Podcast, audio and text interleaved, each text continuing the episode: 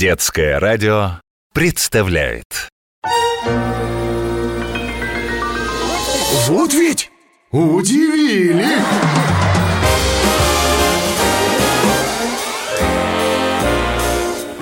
С Алексеем Лысенковым.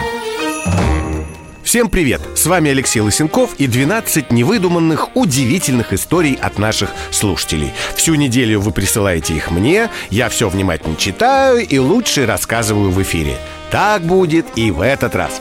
Но прежде, как обычно, послушайте мою историю. История первая. Я назвал ее «Секрет для попугая». Есть у меня одна хорошая знакомая, зовут ее Наташа. И у Наташи есть дочь, семиклассница Карина. Мама с Кариной очень строга и не балует большим количеством гаджетов, только самое необходимое. Живут они в своем доме в поселке рядом с Москвой, а в соседнем доме живет пожилая женщина с сыном Степаном. Степан работает геолого-разведчиком. Ищет новые месторождения полезных ископаемых. Поэтому он часто и надолго уезжает в экспедиции. По хозяйству его мама справляется сама, но иногда ей требуется помощь. В магазине купить что-нибудь, например. Вот моя знакомая ей помогает. А еще у соседа есть чудесный попугай, гиацинтовый ара по имени Сильвер, большой и разговорчивый. Мама Степана попугая побаивается и лишний раз старается к нему не подходить. И вот как-то Степан уехал с экспедиции на Камчатку, и мама осталась одна. Наташа с Кариной стали соседку опекать. Тем более, что зима выдалась снежная, пожилой женщине лишний раз выходить из дома сложновато. Когда Степан вернулся, он зашел к Наташе со словами благодарности. «Спасибо вам большое, что помогали моей маме», — сказал он и протянул Наташе конверт. «Да ну что вы, ну мы ж по-соседски, не надо денег». «Да это не вам», — ответил Степан, — «это вашей дочке, Карине». «За что?» – удивилась Наташа. «Ну это же она ухаживала за попугаем Сильвером, пока меня не было». «Почему вы так решили?» – не поняла моя знакомая. «Видите ли», – смеясь стал объяснять Степан, – «раньше попугай говорил только «Сильвер хороший, Сильвер хороший», а теперь еще и «Карине нужен компьютер, Карине нужен компьютер». Значит, ваша дочь ухаживала за ним, да еще и самым сокровенным делилась. Так что заслужила». Ну а теперь давайте послушаем истории, которые нам прислали вы, наши слушатели. Кстати, напомню, как можно стать героем нашей программы. Допустим, вы попали в забавную ситуацию или увидели, как кто-то попал. После этого заходите на сайт дети эф эм точка ру и пишите все, как было. Или пришлите сообщение к нам на WhatsApp, Viber и Telegram. Номер плюс семь девятьсот шестнадцать девятьсот шестьдесят восемь ноль девятьсот шестьдесят восемь. Только сообщение обязательно начните со слова «удивили».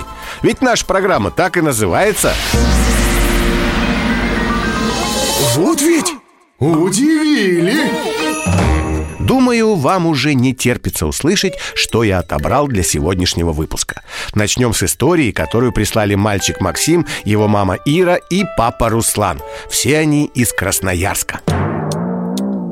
История вторая. Под названием «Безвыходных ситуаций не бывает».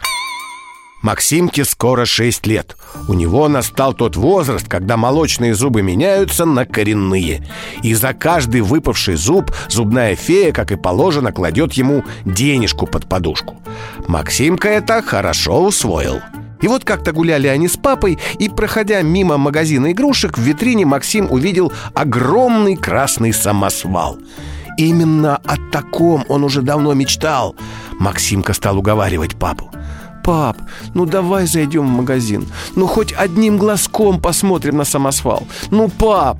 «Нет, Максимка», — отвечал папа, «мы туда не пойдем. Да и денег я с собой не взял».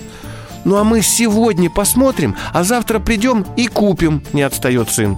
«И завтра не купим», — настаивает папа. «У меня сейчас на него не выделены деньги». Максимка остановился, подумал, а потом сказал. «Пап, а пап? А сколько должно выпасть зубов, чтобы на самосвал хватило?» История третья. Под названием «Вежливый отказ».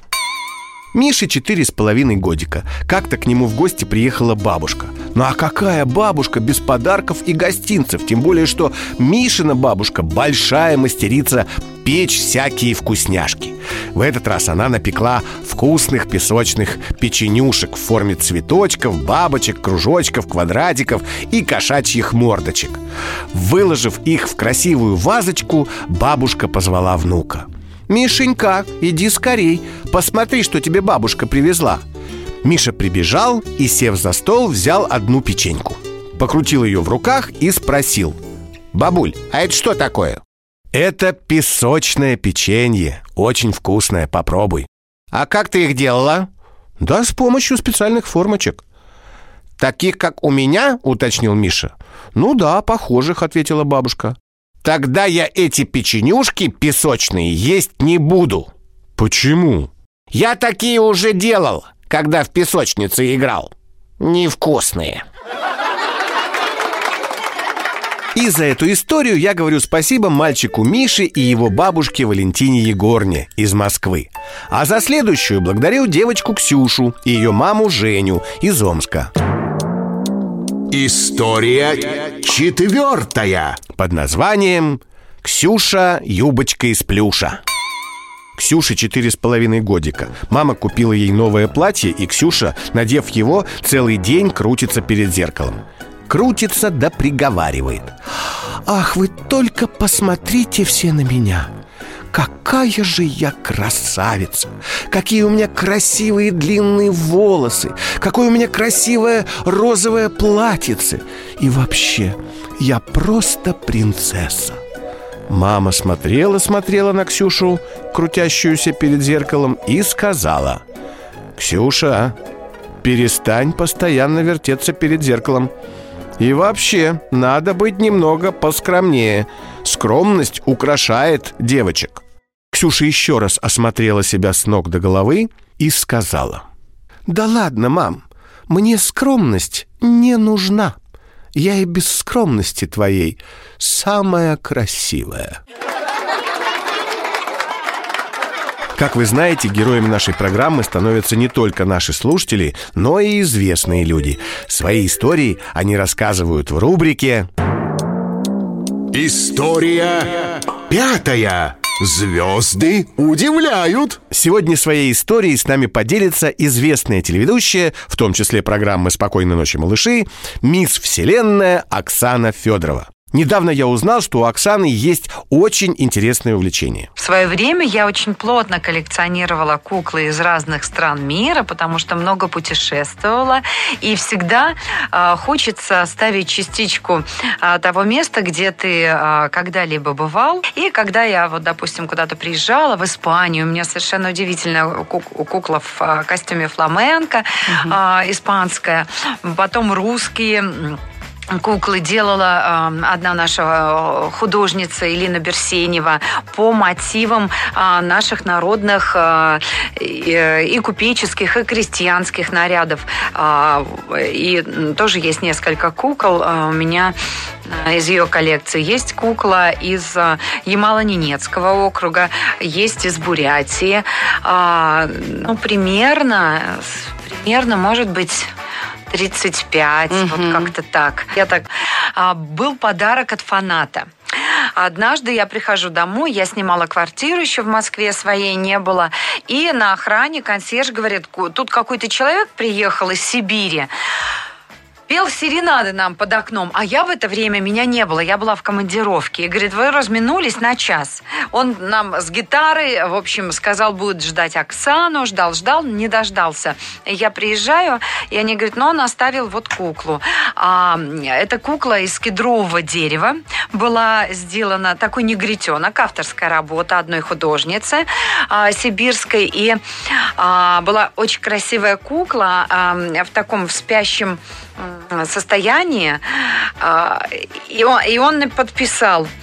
Эта кукла называется «Спящая красавица». Моя любимая сказка была в детстве «Спящая красавица». Он, видимо, прочитал в каком-то интервью и, говорят, и написал: «Надеюсь, когда она проснется, мир будет счастливым».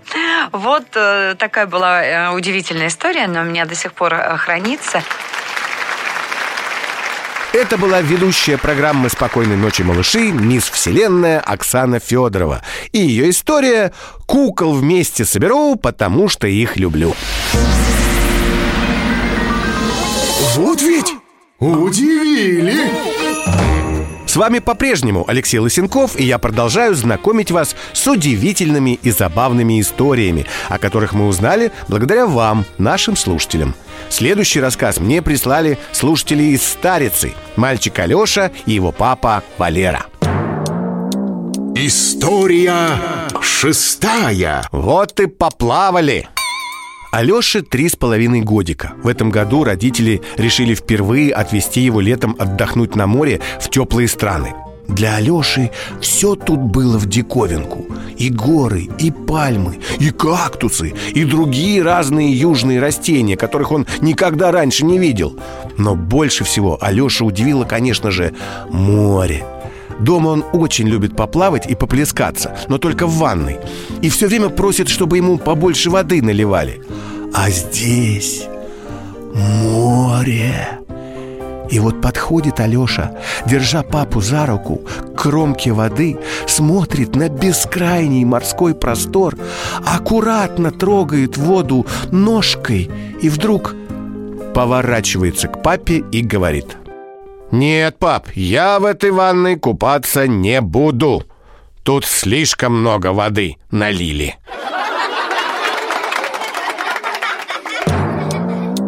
История седьмая. Профессий много не бывает. Гриша уже школьник, он пошел в первый класс. Учеба только началась, и тут у Гриши наступает день рождения. Собралось много гостей и родственников. Сначала все поздравляли Гришу, а потом стали задавать вопросы. Нравится ли ему учиться, появились ли у него в школе друзья, в какую секцию или кружок он хочет ходить. И тут один из гостей, дядя Андрей, спросил: «Гриш, а ты кем хочешь стать, когда вырастешь?» Гриш подумал-подумал и серьезно сказал: «Ну, сперва я стану врачом, как советует мама. Потом музыкантом, так мечтает бабушка. Потом, как хочет папа, я стану летчиком. Потом инженером, как дедушка. Ну, а потом... Потом, наконец-то, я стану футболистом. Надо ж когда-то и о себе тоже подумать». За эту историю мы говорим спасибо мальчику Грише и его маме Соне из Санкт-Петербурга. А за следующую благодарим слушателей из Набережных Челнов, маму Настю, папу Колю и их сына Василия. История восьмая. Я назвал ее «Уберу я все сейчас, будет в доме просто класс». Васе пять лет. Его мама очень любит, чтобы дома был идеальный порядок, чтобы все лежало на своих местах и ничего нигде не валялось. А тут у мамы появилась срочная работа, и несколько дней она приходила поздно и при этом очень уставшая. И, конечно, за порядком в доме следить стало некому. Поэтому Вася решил сам взяться за дело и навести в доме порядок. Приходит мама вечером домой. Ничего нигде не валяется. Все вещи убраны. И даже пол подметен. «Да это кто же так убрал красиво?» — восторженно спросила мама. «Я, мамочка», — ответил довольный Вася. «Очень захотелось тебе помочь». «Ну тогда пошли ужинать. Давай что-нибудь вкусненькое приготовим». С этими словами мама открыла шкаф на кухне и достала кастрюлю. «А это что такое?» — спросила мама, вынув из кастрюли какую-то вещь. Сын удивленно посмотрел на маму. «Мам, ну это же твой шарфик!» И, вынимая что-то из другой кастрюли, добавил: «А вот и шапочка твоя!» Друзья, вы слушаете «Детское радио», с вами Алексей Лысенков и двенадцать невыдуманных, удивительных историй от наших слушателей в программе... Вот ведь удивили! Ну а сейчас пришло время истории, главным героем которой будет очень известный человек. История девятая. История из истории. Сегодня я расскажу вам про Генри Форда, американского инженера и предпринимателя. Именно он превратил автомобиль из предмета роскоши в средство передвижения. Когда-то он поставил себе задачу пересадить всю Америку, а затем и весь мир с лошади на автомобиль. И добился своего. А все потому, что сделал автомобиль простым, а потому надежным и дешевым. Это была модель Т, или, как ее еще называли, жестяная Лизи. Первую Форд собрал лично своими руками. Чтобы машины были дешевыми, Форд стал собирать их на конвейере, то есть каждую деталь прикручивал отдельный рабочий. Прикрутил, машина перешла к следующему. Так получается быстрее, надежнее и дешевле. Специалисты, следившие за тем, чтобы оборудование на заводах Форда было исправным, получали почасовую зарплату за безделье. Они отдыхали в комфортабельной комнате, пока что-то не ломалось. Как только поступал сигнал об аварии, зарплатный счетчик останавливался, и команда отправлялась устранять проблему. По окончанию ремонта счетчик снова начинал начислять им зарплату. Представляете, как они старались, чтобы станки не ломались? Ну а теперь я расскажу вам, какая забавная история приключилась однажды с мистером Генри Фордом. Как-то раз Форд, будучи уже супербогатым и знаменитым в Америке человеком, ехал по шоссе на своем видавшем виды автомобиле. Конечно же, это была машина, сделанная на его заводе. И вот едет Генри по дороге и вдруг видит, стоит на обочине точно такой же, как у него, подержанный Фордик, явно неисправный. Генри Форд остановился, вышел из машины и спросил: «Дружище, вам необходима помощь?» «Да», — ответил хозяин сломавшегося автомобиля. «Что-то вот не заводится». Генри Форд быстро починил сломавшееся авто, ведь он прекрасно разбирался в своих автомобилях. Обрадованный, благодарный владелец отремонтированной машины протянул Форду деньги со словами: «Спасибо вам, вы так меня выручили». «Нет, нет, нет, не нужно денег», — улыбнулся в ответ Генри. «У меня дела и так идут неплохо». Водитель посмотрел на потрепанное авто своего спасителя и, улыбнувшись, произнес: «Ну, не очень-то мне верится, что ваши дела идут так, как вы говорите, любезнейший. Если бы дела у вас шли хорошо, ну, вряд ли вы тряслись бы на вот этом старом жалком Фордике. Купили бы себе новый».